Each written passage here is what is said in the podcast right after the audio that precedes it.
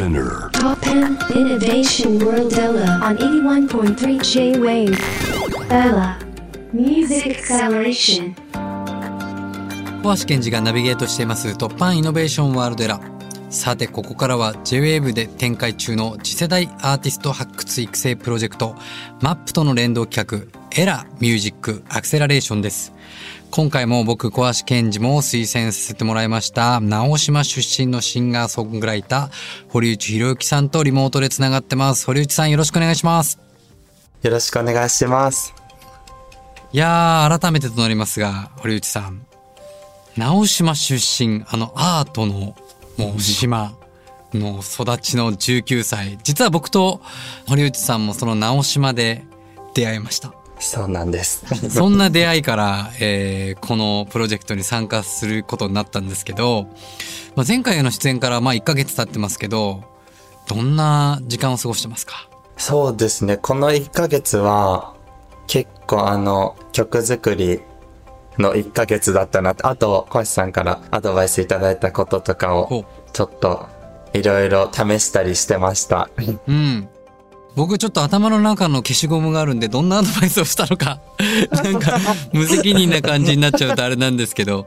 なんか堀内くんの中で、まあ、僕も含めていろんな人にどんなアドバイスされましたかね？えっとですね、大まかに分けて2つぐらいあって、1つが、あの、世界的に成功したミュージシャンだったりアーティストの方のドキュメンタリーとかを見てみるとどうかなっていうアドバイスをうん。いただいたのと、あとは、なんか社会や世の中とかに向けて届ける歌とかを聞いてみたいっていうアドバイスをいただきました。おそれを聞いてどう思いましたか？そうですね。ドキュメンタリーとか見るのは割とポチッと押せば見れるのでうん。簡単なんですけど、その社会とか世界に向けてっていうのは、割とメモ帳にいっぱいいっぱいもういろんなことを書いて、うん。やっと昨日小橋さんに送ったばっかりですしね、曲も。これねアートの世界でもまあなんかいろんなアートをこう描く人たちいっぱいいると思うんですけどなんかやっぱりその自分の眼差しで描くのか世界の眼差しで描くのかあるいは社会の眼差しで描くのかって全然アプローチが違うんですよね。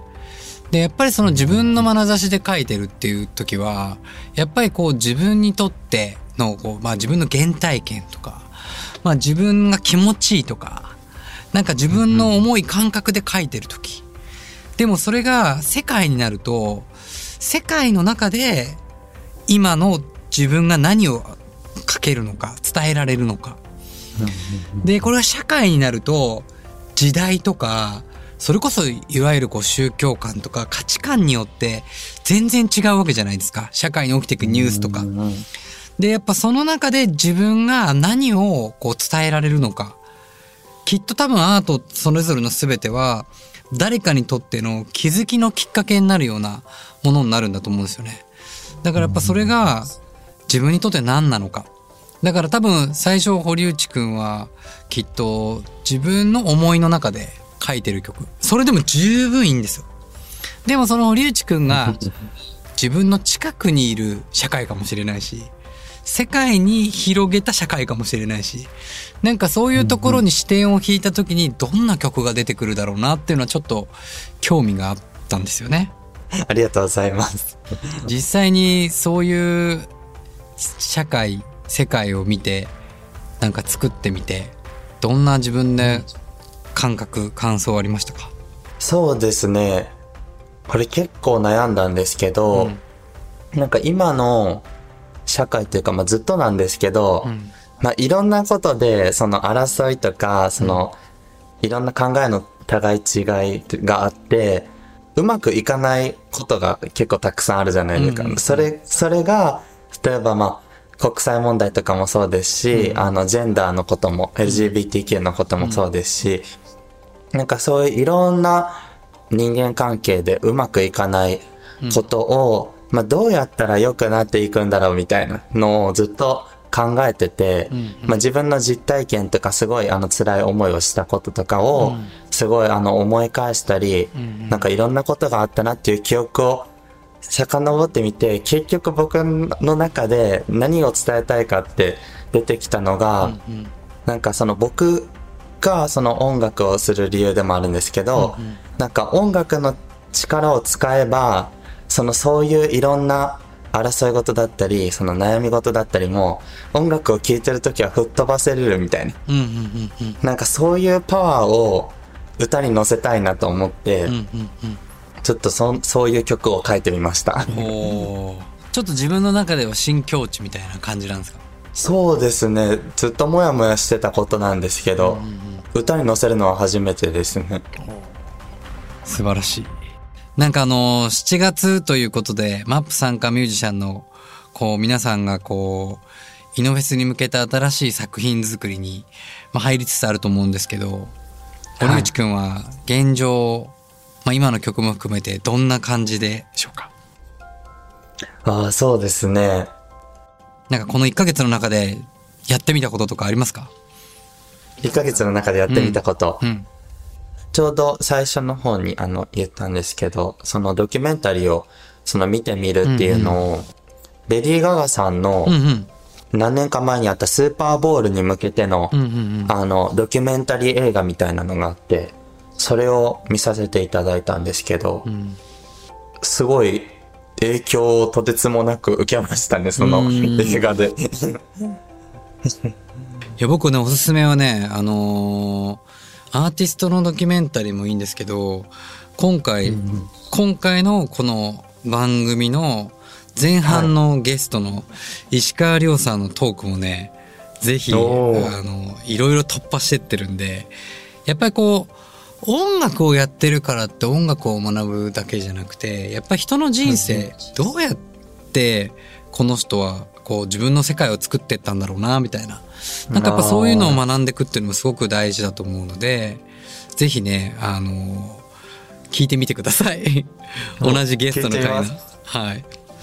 ちなみにあの、え今回のプロジェクト、まあ最終的にはこの NFT として届ける構想があると思うんですけども、このご自身の作品をどう NFT 化するかとか、今なんか考えられてるビジョンとか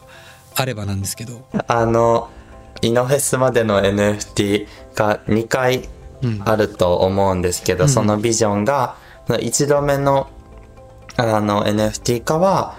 もう、なんていうのか、僕が作った、僕が手を入れただけの、そのデモ音源みたいな感じの、はあの、音源の状態でお出しして、うんうんうん。で、二度目の NFT 化の時は、あの、もっともっと、なんて言うんですかね。僕のその曲に対する伝えたいイメージが、もうどんな人にでも伝わるように、いろんなその音に対する、そのなんていうのか、ことをいろいろ詰めていって、あの、完成した音源を二度目の NFT 化で出せたらなと思っています。これあのーまあ、NFT をまあ活用してますけど、本当に、逆に言うと本当一番最初にサポートしてくれる人たちとの出会いですよね。うんそうですね。うん、まあ言ったらまだ何者になるかもわからないものに対して、いち早く価値を見つけて、見出してくれて、そして応援サポートしてくれる人たち。だから堀内くんがこの後どんどん行けば行くほど、その価値は、あの、どんどんどんどん高くなっていく。だから今、今この、あれですよね、この会話一つ一つも含めて、全てがストーリーになっていく。そんな皆さんになんか伝えたいことはありますか？そう聞くとすごい緊張感が増したんですけど、はい。あの、僕の、なんていうのかな。皆さんに伝えたい思いだったり、情熱を、まあ、どんどん高めていって、なんかそういう、なんていうのかな。高まっていって、出来上がる音楽だったりを、NFT 化でもそうですし、その成長していく姿が多分、2回の NFT 化で見られると思うので、ぜひ見守ってくださると、そして応援してくださると嬉しいです。ありがとうございます。ちなみにまあせっかくこういう機会なので、あの、僕に聞いてみたいことを相談したいことがあればぜひぶつけてください。そうですね。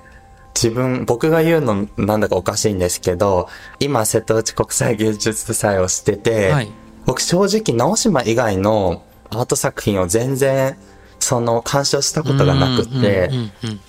小橋さん的に、そ一番その、なんていうのかな。心の中で、なんていうのかな、ムーブメントみたいなのが起きたアート作品って、なんかどこの作品ですか？あー、これね、出会いとしてね、アート作品ではないんですけど、はい。やっぱアーティストとして、やっぱ一番最初に僕がやっぱグッときたのは、まあめちゃくちゃメジャーな方ですけど、アンディ・ウォーホルなんですよね。なんか、へアンディ・ウォーホルって、まあ普通に見たらなんかポップアートみたいに見れるんですけど、それもまあ僕もね、ドキュメンタリーで知ったんですけど、やっぱ彼が出てきた時代って、いわゆるまあ抽象画っていう、そういうまあポップアートとは真逆な世界がまあアートと言われてた。で、その時代に大量生産する、まあ、技法を使い、あの、シルクスクリーンとかを大量生産するんですよ。で、それだけ見たら、まあ、当時もそうなんですけど、ものすごい批判されるわけですよね。これはアートじゃないとか。なんですけど、あの、彼はそれを淡々とやり続けると。でも、よくよく時代を、こう、あの、俯瞰してみると今となっては、やっぱその時代って社会全体がもう大量生産、大量消費っていうのがまさに始まった時代で、それを逆手にあざか笑うかのように、その行為自体をアートにしていったと。っていう、やっぱ時代を変えていく人っていうのは、もう全く社会の人には頭が追いつかないような、まあ、反逆精神というか、やっぱそういうカウンター的な考えを持って時代を作ってきてるなと。だからこれはアートっていう、だからアートはそもそも何なのかっていう話なんですけど、美しい絵を見ることでも、なんか色を見ることでもなくて、やっぱり常に人々に何かこう、新しい気づき、要は社会の見方、物の見方をまるっきり変えちゃうような、そういうことをやってきてる人がアーティストなのかなっていうふうに気づき始めてから、なんかいわゆるこう、まあ世の中からすると、えーって思うようなアート作品を作るような人たち。まあ僕も友達なんですけど、チンポムっていうね、この間もあの、森美術館とかでもやってましたけど、やっぱ彼らなんかもやっぱ相当こう、いわゆるこう時代の中で言うと、お危なっかしいようなアートをすごく常にチャレンジしてるんですけど、でもやっぱ弾いてみると、うわ、これってやっぱり今の時代を象徴してたよなみたいなことがやっぱ多くて、だからすごくアーティストとか、そうまあアーティストだけじゃないそういうプロジェクトとかにも見方がすごく変わってきて、まあまずやっぱり、あの、えいや、ないでしょっていう自分の価値観で物を見るんじゃなくて、なんか全然違うところから自分の価値観とは違うものが生まれてきた時に、まず自分自身をむしろ疑って、あのーそれを見てみるみたいなことっていうのは常にやってますね。だからそういう意味で、まあ、堀内くんにもちょっとチャレンジしてみたいっていうところにつなげると、まあ今やっぱりこう、どっか自分の価値観、自分の気持ちよさ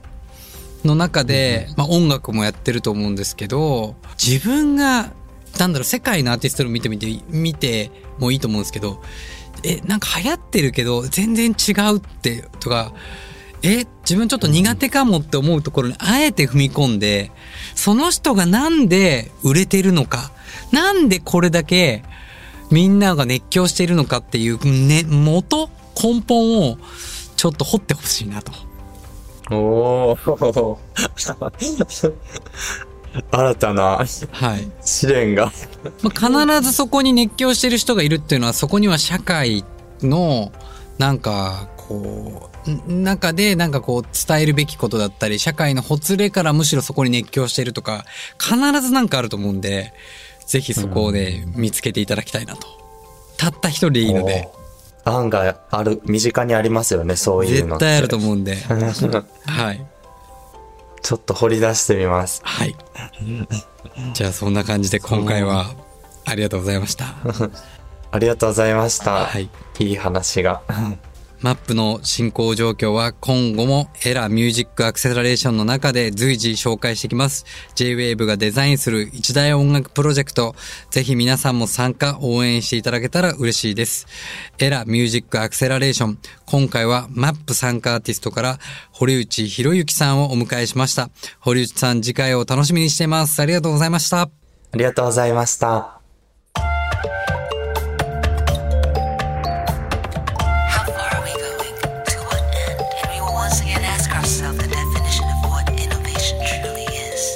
You're listening to J-Wave Innovation World Era podcast.